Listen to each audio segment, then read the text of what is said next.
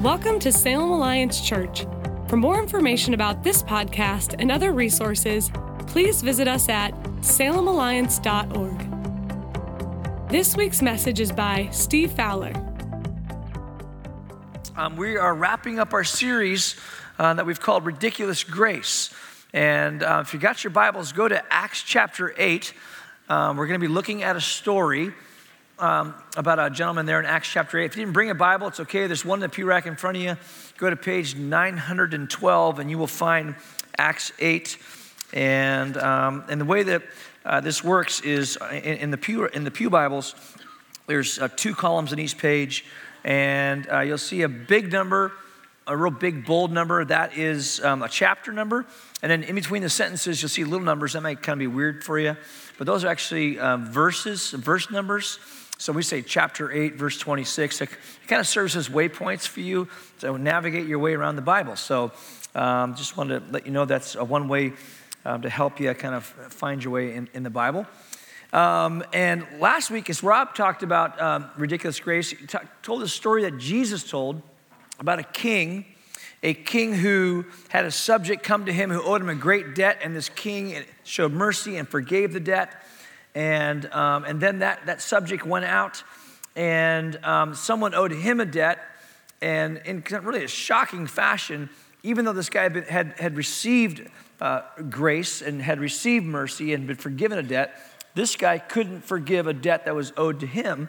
And it was a bit of a shocker. And as, as we talk about grace, we understand that we have been we have been lavished with grace. We have been lavished with forgiveness so it only makes sense that when it comes to people who've offended us or hurt us or wounded us, that we would pass on that lavish grace as well. And Rob gave us a slide. I want to put it back up here, kind of some steps that you can walk through. And I want you to just take a look at this because um, there's some just really practical ways that you can be uh, just processing forgiveness. And if you didn't have a chance to hear the talk, I encourage you to uh, go to our live stream page or go to our media page and listen to the podcast and just kind of just hear the different ways that you can process forgiveness in your life. But in this story, Acts chapter 8, what you're going to see, here's what you're going to see. You're going to see God rearranging the, the, the chess pieces on the board, so to speak, to make sure that someone encounters his ridiculous grace. Now, why would he do it? It's, it's pretty mysterious. And, um, and it's as mysterious as why he arranged the chess pieces on the board for you and I to receive ridiculous grace. But in, in this story, what you're going to see is how God is going to just line everything up so this person who is hungry to hear about who God is can hear. And uh, we're going to zero in on that by looking at this guy in, in, in Acts 8.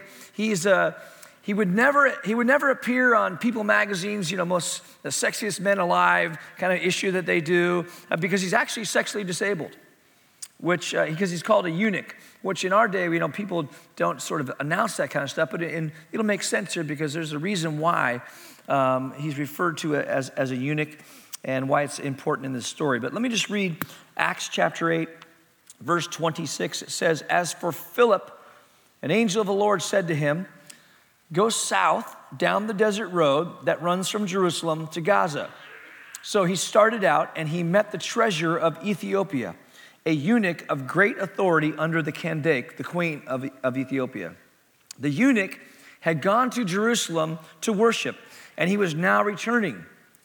Seated in his carriage, he was reading aloud from the book of the prophet Isaiah. The Holy Spirit said to Philip, Go over and walk alongside beside the carriage. Philip ran over and heard the man reading from the prophet Isaiah. Philip asked, Do you understand what you're reading? And the man replied, How can I, unless someone instructs me? And he urged Philip to come up into the carriage and sit with him.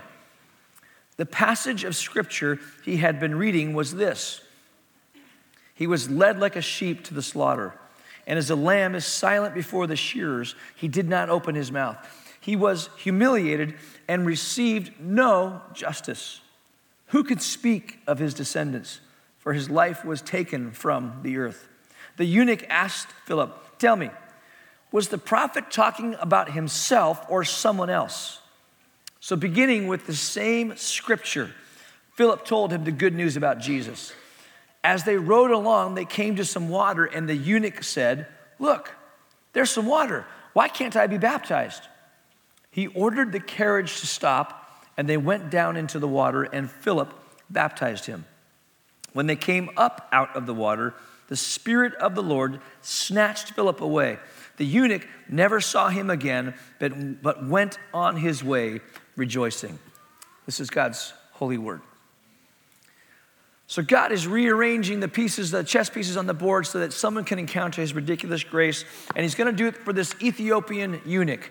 This is a man, he is a, he, he's a eunuch. And here's why that would have been common in those days. Because if, if you had any kind of governmental position, if you had any kind of diplomatic role in a government, in most cases, it's going to be involved with a monarchy or royalty.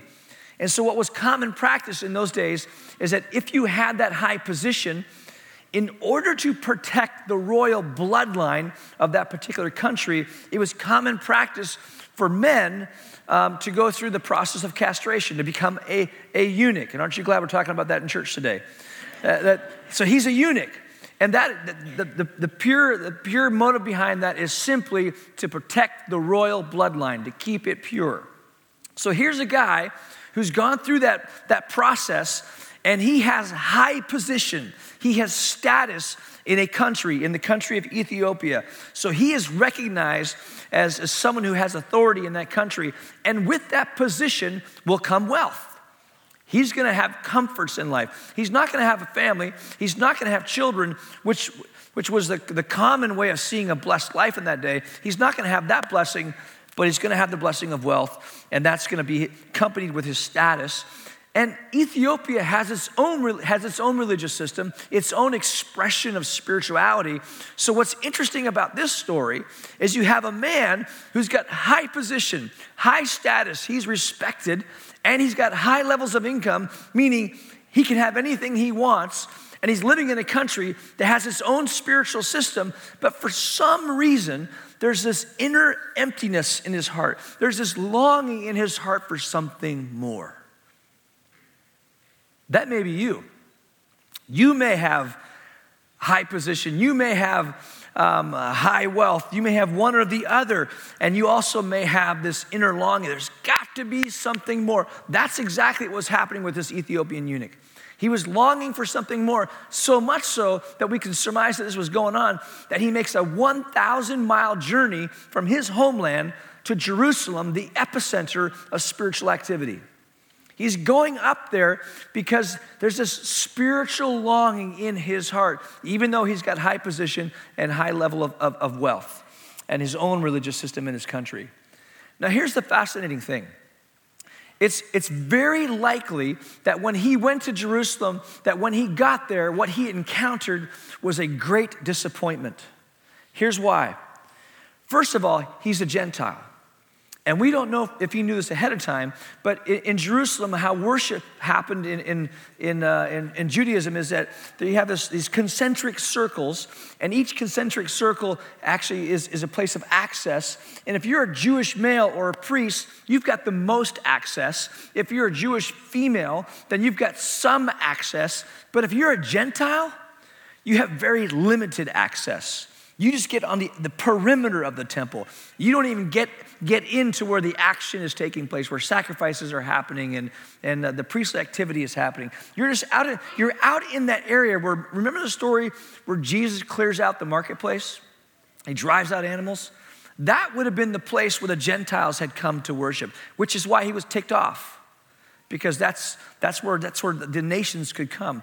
So he would have come, he would experience limited access, and in fact, he may not even have the privilege of being in the outer courtyard. The reason I would say that is because Deuteronomy chapter 23, verse 1 says that a eunuch is not allowed in the temple. So here's a guy, high position, high level of income, deep spiritual longing, makes a 1,000 mile trip to Jerusalem, and it's very likely that he was turned away. And it's also very likely that in his disappointment, someone turned him away from the temple and turned him toward the bookstore. Because he's got a scroll for the book of Isaiah, meaning, hey, you can't come in here because you're a Gentile and you're a eunuch. We, this is how we know that you're, you're, you're have diplomatic positions, so we can assume you're a eunuch. But here's the one thing you can do you can, you can read. You can read about this. So he's probably bought a scroll. He's had a disappointing trip and he's going back to Ethiopia and he's trying to make heads and tails of this book called Isaiah, the same book that's in, in your Bibles today. He's trying to figure it out, and it's not making any sense. And so here's this guy with deep spiritual longing. He's going back to Ethiopia, and here's what God does God is rearranging the chess pieces on the table, and He's going to make it possible for God's ridiculous grace to be experienced by this Ethiopian eunuch. Why? It's a mystery as mysterious, he says, mysterious as ridiculous grace coming your way and, and my way. And what God does is he taps on the shoulder, he taps on the shoulder of a trusted Christ follower and asks him to be a courier of grace. Now, if you've ever been to a large city and you've ever seen um, uh, these bicycle messengers, here's a video. This actually is from New York City. This to be pretty common um, practice back in the day, but you'd give a bike messenger you know, documents. Oh, this happened a lot before email. Um, and, and these couriers, they'll, they'll take the message. Some of you are getting motion sickness right now. It's okay. Turn away from the screen. But with a sense of urgency and a sense of not valuing their life, they will do stuff like that go through intersections uh, in order to deliver a very important document. God taps on the shoulder of a trusted Christ follower and asks him to be a courier of grace. And it says right here in verses 26 and 27, beginning of 27, it says, So he started out. I, t- I, I wish I was more like this guy. No hesitation. Tap on the shoulder, go down the, the, the desert road hey, good things are happening in Samaria. There's actually revival happening in Samaria. Philip, I want you to leave that and I want you to go down the desert road. I wish I was more like this guy because when God taps me on the shoulder, I want to know okay, so why? Who am I supposed to speak to? What's this about? Give me all the details, God. I'm, I'm, i really want to know this stuff. And Philip doesn't do any of that. He just, he just starts out. I wish I was more like this guy. And he gets down by the desert road and he's standing there and, and it appears that there's no one there. And, and perhaps he's on the desert road and he's looking kind of up, he's looking north towards Jerusalem, and this cloud of dust is on the horizon. And he sees this cloud of dust becoming bigger, and there's this carriage coming to him. And it becomes obvious that this is a, a person of nobility. This is, this is obvious that as he gets a look at this Ethiopian eunuch, that this is a person with, a, with a, a distinct international look to them. And as they come closer, the, the Holy Spirit taps Philip on the shoulder again and says, Walk beside the carriage. Has God ever asked you to do something that's just a little bit awkward? Like, oh, okay, that's not creepy at all. I'm just gonna walk along someone's car or carriage. And so there's Philip walking alongside the carriage, and he hears the Ethiopian eunuch reading from the scroll of Isaiah. And I think this is where Philip's heart leaps because the puzzle pieces are coming together. God's asked me to make a 20 mile journey for where I'm at to a desert road to come be prepared for I don't know what. And he tells me to walk beside this carriage, and I walk beside the carriage, and I hear this guy reading from, from the scroll of Isaiah, and I think Philip gets it and goes, That's why you've brought me here, God because you want your ridiculous, your disturbing grace to be experienced by this, this man. This man is reading the scroll, and Philip asks a really good question. This is when you're starting a spiritual conversation, one of, the, one of the most profound things you can do is just ask a question. So he asked the question Hey, do you understand what you're reading there? And the Ethiopian eunuch goes, Not a lick of it. I can't make heads or tails of this. Your Bible doesn't say that, but it's kind of how it, how it translates out, right? Someone's got to, someone's to teach me this because I can't make any sense of this. And he, the Ethiopian eunuch urges him to get into the carriage. Notice the spiritual hunger. He urges him, get, get in the, you got to explain this to me.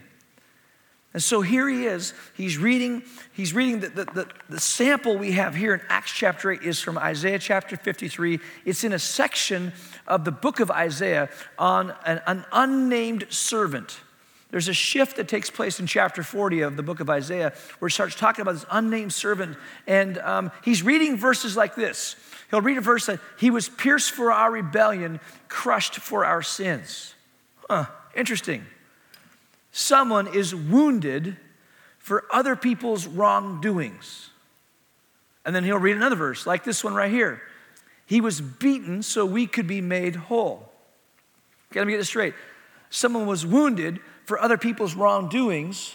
Someone gets roughed up so that someone else can be made whole. Well, that's interesting. Another verse he'll read in chapter 53 the Lord laid on him the sins of us all. Okay, so someone gets wounded for other people's wrongdoings. Um, someone gets roughed up so someone can be made whole. Somebody bears something, somebody bore something for somebody else. And then he'll read something like this. Uh, the next one says, He's, He was whipped so we could be healed. Someone, someone is wounded for other people's wrongdoing. Someone gets roughed up for, to make someone else whole.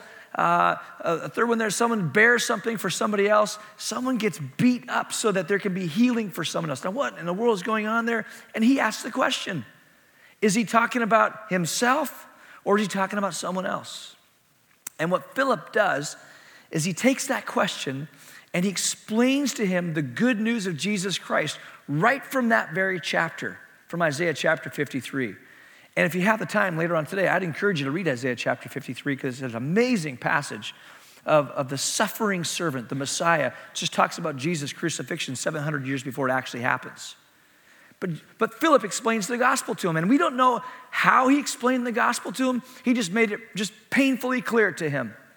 And, uh, and, and you and I get that privilege as well. And if you've been around this place, you've, you've heard me talk about different illustrations to explain what Jesus has done for us.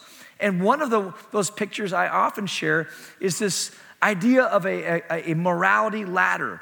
Um, and I, I, didn't think this up, I borrowed this from somebody else. But this, this idea of that there's ultimate goodness, and uh, ultimate goodness and, and holiness and pure grace is represented in God. He's at the top of the ladder. We tend to think vertically when we picture God and ultimate evil, Satan. Ultimate wickedness represented in the person Satan. And so what we, we, tend to, we tend to do is we tend to peg one another on this morality ladder. And what I often ask is I'll write this on a napkin or a piece of paper and I'll say to somebody, okay, so you got God and you got Satan. Who's somebody that lived a great life? Uh, someone you say this was a very good person. And most often, I would say 99% of the time, I hear the names Mother Teresa and Billy Graham. And then I ask, who, who represents like pure evil? Who's someone who's alive now or from history that you would say is that's a very evil, wicked person? 99% of the time, what people say is Adolf Hitler. So we put them on the, on the morality ladder. Adolf is just, just a notch above Satan. Mother Teresa, she's pretty close to God. And then I say, you know, I'm a pastor, and, um, and I know that I'm no Mother Teresa. Trina, my wife, could verify that for you. And so I, am going to put myself here, and um, then I give them the pen, and I say, okay, where are you going to put yourself on the morality ladder? And typically, what they realize is, well, you're a pastor, so I can't notch myself above you, so I'll just kind of put myself under you. But really, here's the deal it doesn't matter where you're at on this ladder, because it doesn't matter if you're Hitler or Mother Teresa, um, there's, there's a gap between where you are and where God is. So it doesn't matter where you put yourself on that ladder. The question is, what are you going to do with the distance between where you are and where God is? Because God's word says in Romans 3:23, everybody falls short of God's glorious standard. Everyone doesn't measure up. In fact, friends, whether you're in the room here or watching the live stream, we don't even measure up to our own standards. So it's not a shock that we don't measure up to God's standards. And then you get reading farther, and it says that, that there's consequences for that, that gap between where you are and where God is. And this is why God sent his son. God sent his son, Jesus Christ, to make up the difference between where we are at and where God is at. And he did that by living the life that we could not live and dying the death that we should have died. He went to the cross as our substitute, and anyone who puts their faith in him gets the gap made off, gets the gap made up. Doesn't matter where you're at on that, la- that ladder. If you feel like you're just a horrible person or you feel like a pretty good person, we are, we are all broken people, all people in need. And this is grace. Ephesians chapter 2, verses 8 and 9 captures this so well. It's a commonly known verse. It says, God saved you by his grace when you believed. And you can't take credit for this. It is a gift from God. Salvation is not a reward for the good things we have done, so none of us can boast about it. Friends, a hundred lifetimes would not be enough for you and I to, to produce enough goodness to try and measure up to God. We can't be good enough. It's only in Christ that we can be made pure, we can be made holy, that God would dare to say that we'd be called saints. That's the good news of the gospel of Jesus Christ. And Philip is explaining this to this Ethiopian eunuch. And it's sinking in. It's sinking in to the point as they're going along the journey, he's explained the gospel, he's talked about the life of Jesus, and somewhere in the story, he's talked about baptism. Because they're going down the road and there's some water on this desert road, and the Ethiopian eunuch cries out, Hey, hey, hey, there's some water. Why shouldn't I be baptized now? I mean, why not now? And actually, the, the, the, the, the eunuch actually orders the carriage to be stopped, and Philip goes down with him into the water. Philip baptizes him, and when, the, when he comes up out of the water, Philip disappears and is taken somewhere north. That's a completely different sermon. And, but the Ethiopian eunuch comes out, and he goes on his way rejoicing. Why? He goes on his way rejoicing because I think that he realizes that God has rearranged the chess pieces on the board so that he could have that hunger in his heart that brought him from Ethiopia on a 1,000 mile journey to Jerusalem. And even in disappointment on his way back, God made it possible for him to encounter ridiculous grace. Now, what's that mean for us? I mean, the, the most obvious thing is just like God tapped Philip in order that the Ethiopian eunuch might come to understand grace, God tapped someone's shoulder so that you and I could experience ridiculous grace. And we need to thank the Philips in our life. There, some of you were born into Christian homes. That was my experience. My parents were missionaries. I had the great gift of, of taking my first breath in a home in which the, the grace and truth of Jesus Christ was lived out, talked about, expressed. It was a tremendous gift that I, that I received. Um, and and so I'm, I'm very grateful. I'm so grateful that, that my parents are Christ followers. Some of you, that was your experience as well. But for others, it was somebody who just extended an invitation to come to church. That it was an, exten- it was an extension of, a, of, a, of an invitation to come to a, re- a recovery meeting, an extension of a, an invitation to, to come to a coffee shop. The desert road experience, so to speak, was a was a coffee shop or a recovery meeting or it was a conversation in the break room at work or wherever it was. But somebody, God tapped someone on the shoulder, and because they were faithful, like Philip, they were a trusted Christ follower who became a courier of grace. You encountered the grace of Jesus Christ. We need to thank those people and especially thank our God for making that possible. The second thing, as most obvious, is we need to be a Philip. We need, we need to start out without hesitation when God taps us on the shoulder and be ready for God to use us. But here's the third thing that I think we, we also need to, to, in order to be able to process what's happening here, we need to come and be baptized. We, we, we need to be baptized. Here's what happens with this gentleman here in Acts chapter 8. He, he doesn't just see the gospel of Jesus Christ, He's actually seized by the gospel of Jesus Christ. He doesn't just understand it, okay, okay, that makes sense. Isaiah 53, someone was wounded for other people's wrongdoing. Jesus goes to the cross. Yeah, I, I can see that.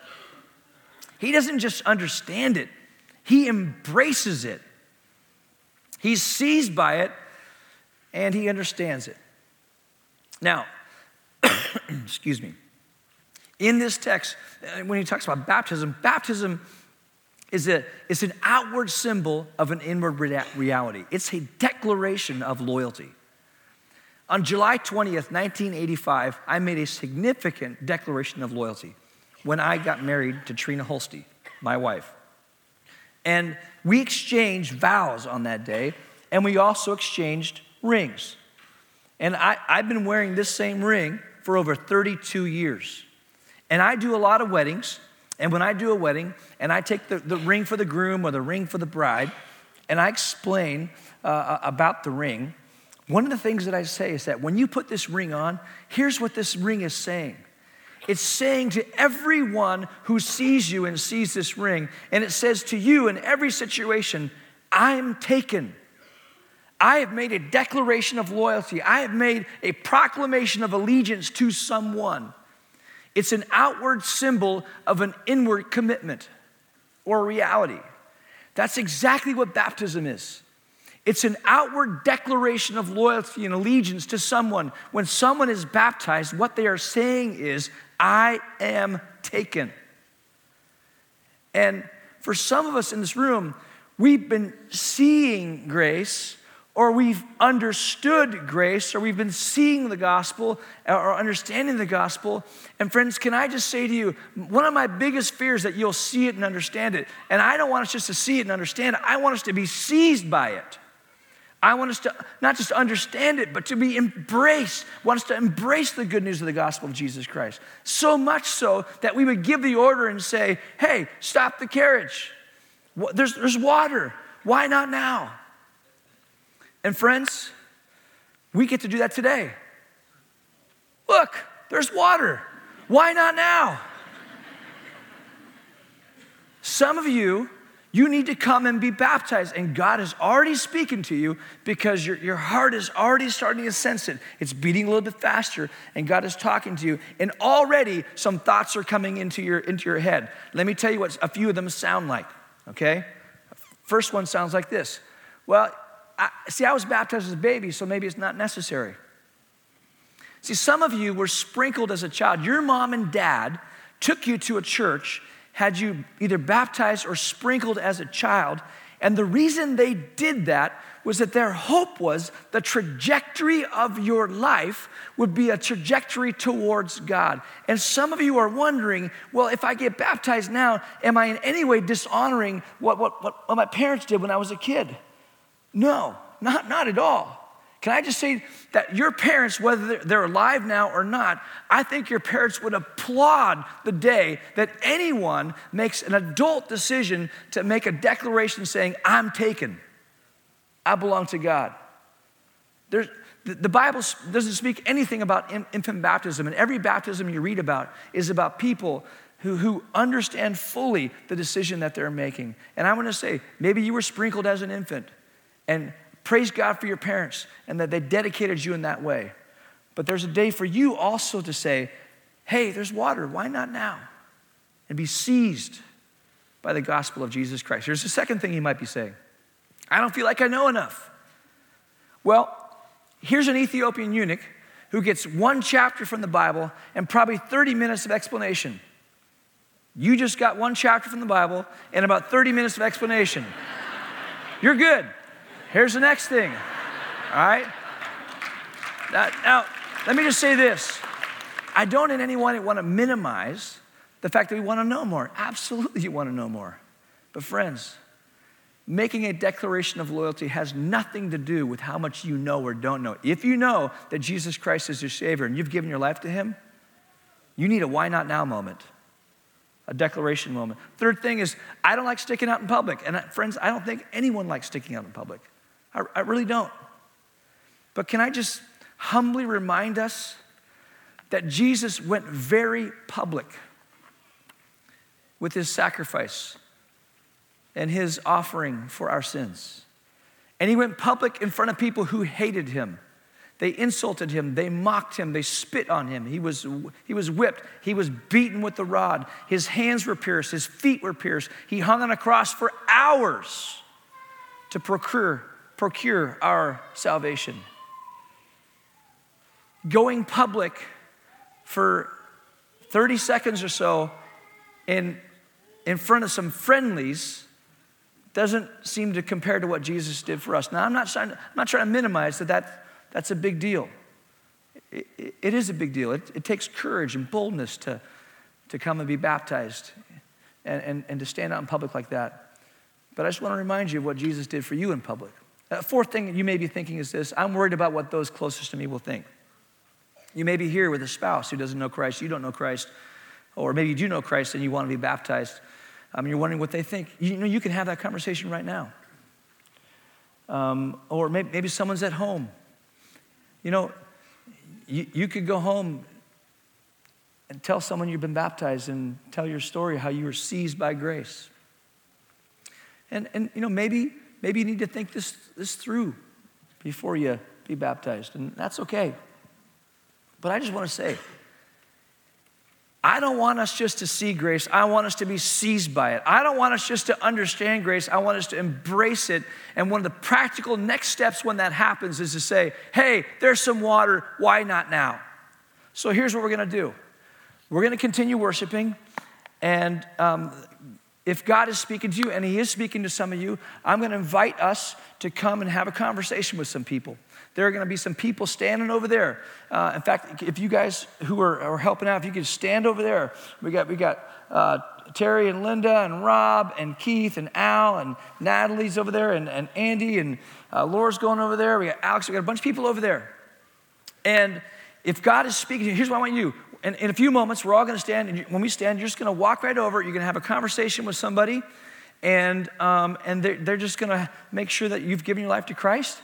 And um, then you're going to have the option to, to just grab a baptism shirt and come and be baptized. I'll be in the baptismal tank. And you'll go home wet. we got towels. Um, now, if that's, if that's too, that's like, ah, I, I don't know if I can do that. I got good news for you. We have clothes for you. We've, we've actually gone out, we've bought clothes, we've tried to remove every obstacle. We've got, we got shorts, we got shirts, we got under stuff. Uh, we've got, I mean, if, if, you can, if you can think of anything, any reason why, well, they don't have that, we've got it, okay? We've got it. We've got blow dryers for women. We've got brushes. We got, we got it all. So here's the deal. If you've been seized by grace and not been baptized, and it's not been your decision, I want you to, I want you to come and be baptized. Why not now? Why not now? Why not walk out of here today, right before Thanksgiving, and, and respond like the Ethiopian eunuch? So I want to invite us all to stand right now. We're going to continue worshiping. You can start moving right now because we, we only have so much time. Start moving right now. Come over and have a conversation with these folks who are standing over here, and, um, and they're going to set you up for baptism. Come on down. Yeah.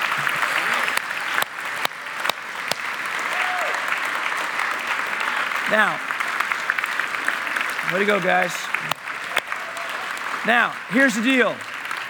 You, you might have someone that you're close to and you're, I can't see them from where, where I'm at. Guess what? You can move around. If you can't see from where you're at, stand on the stairs.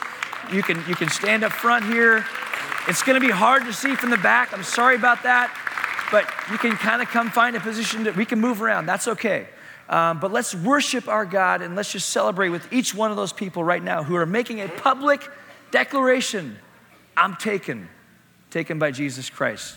Come, come and be baptized. Salem Alliance Church is a community of Jesus followers located in downtown Salem, Oregon, and we are passionate about our city being a city at peace with God. If you have a request that we could pray for, please email us at prayers at salemalliance.org. You can view today's entire service online at livestream.com backslash Salem Alliance.